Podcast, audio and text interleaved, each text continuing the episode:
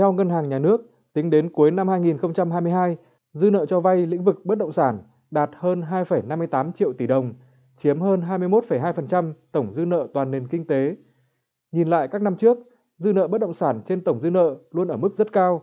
Cụ thể, năm 2020 là 19% và năm 2021 là 19,9%.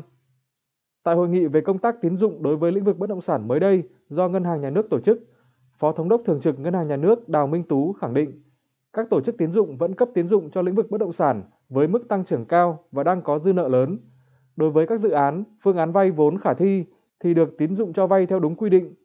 Ngân hàng Nhà nước không có văn bản nào chỉ đạo siết mà là kiểm soát chặt chẽ rủi ro tín dụng vào một số phân khúc có tỷ lệ rủi ro cao, ví dụ như đầu cơ, kinh doanh phân khúc lớn. Như vậy, rõ ràng tín dụng không phải là nguyên nhân duy nhất làm khó thị trường bất động sản. Theo Hiệp hội Bất động sản Thành phố Hồ Chí Minh, thị trường hiện nay đang có tình trạng lệch pha cung cầu, mất cân đối giữa các sản phẩm phân khúc giá thấp và cao cấp.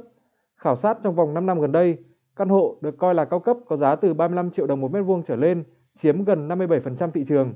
Số lượng căn hộ bình dân giảm mạnh từ mức 29%, 12.495 căn năm 2017 xuống còn 1%, 163 căn vào năm 2020.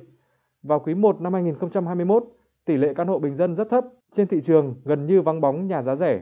Ông Lê Hoàng Châu, Chủ tịch Hiệp hội Bất động sản Thành phố Hồ Chí Minh nhận định: Chẳng những là thiếu nguồn cung nhà ở thương mại có giá vừa túi tiền mà còn thiếu cả nguồn cung nhà ở xã hội. Cho nên rõ ràng cơ hội để tạo lập nhà ở là phải nói rất khó khăn trong những năm gần đây. Ngoài tín dụng ngân hàng, một kênh huy động vốn trên thị trường bất động sản là trái phiếu. Trong 2 năm 2020-2021, doanh nghiệp bất động sản phát hành gần 450.000 tỷ đồng trái phiếu, chủ yếu là trái phiếu riêng lẻ với kỳ hạn chỉ khoảng 3,5 năm.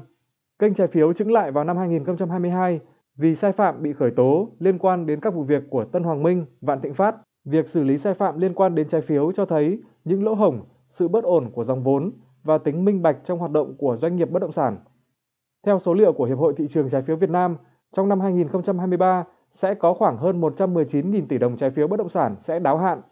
Nói về khó khăn của kênh trái phiếu, ông Nguyễn Quốc Bảo, Chủ tịch Câu lạc bộ Bất động sản Thành phố Hồ Chí Minh cho rằng, thời điểm này chỉ còn hy vọng những trái chủ cũ hồi tâm chuyển ý, tiếp tục tin tưởng doanh nghiệp. Thời gian tới, các doanh nghiệp bất động sản phải tìm kiếm nhà đầu tư nước ngoài. Phải kêu nhanh những cái quỹ đầu tư nước ngoài. Quan trọng chúng ta có đi tìm họ chưa? Ta có chứng minh được để cho họ quan tâm không? Nghĩa là đi tìm nhà đầu tư mới, thay vì đi cứ bám víu cái trái chủ là nhà đầu tư cũ.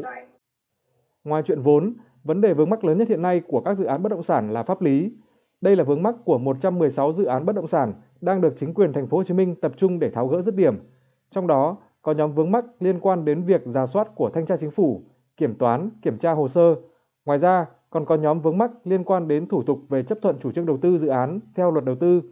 Mới đây, Ủy ban nhân dân thành phố Hồ Chí Minh đã họp với 6 doanh nghiệp bất động sản có chung vướng mắc tại khâu xác định tiền sử dụng đất. Vấn đề pháp lý cần phải có thời gian để tháo gỡ. Do đó, thời điểm này, doanh nghiệp phải chủ động tìm giải pháp tự cứu mình.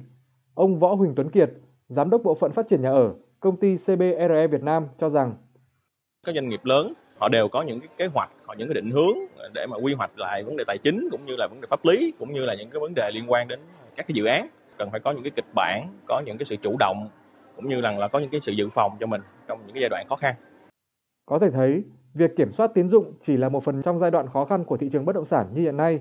Về những vấn đề liên quan đến pháp lý, đây là việc các doanh nghiệp phải nghiêm túc nhìn nhận lại và chấp hành nghiêm chỉnh các quy định của pháp luật. Để tồn tại và vượt qua giai đoạn khó khăn, các doanh nghiệp cần chủ động tái cơ cấu, tái cấu trúc lại chính mình cho phù hợp với cơ chế vận hành của thị trường.